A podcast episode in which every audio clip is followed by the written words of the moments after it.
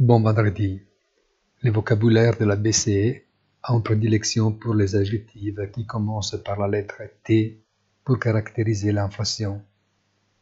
Pendant longtemps, les communiqués de la Banque centrale ont parlé de sa croissance temporaire.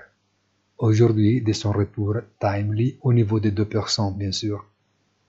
Deux adjectifs indéfinis parce qu'ils ne fournissent pas une mesure objective de l'intervalle de temps sous-jacent.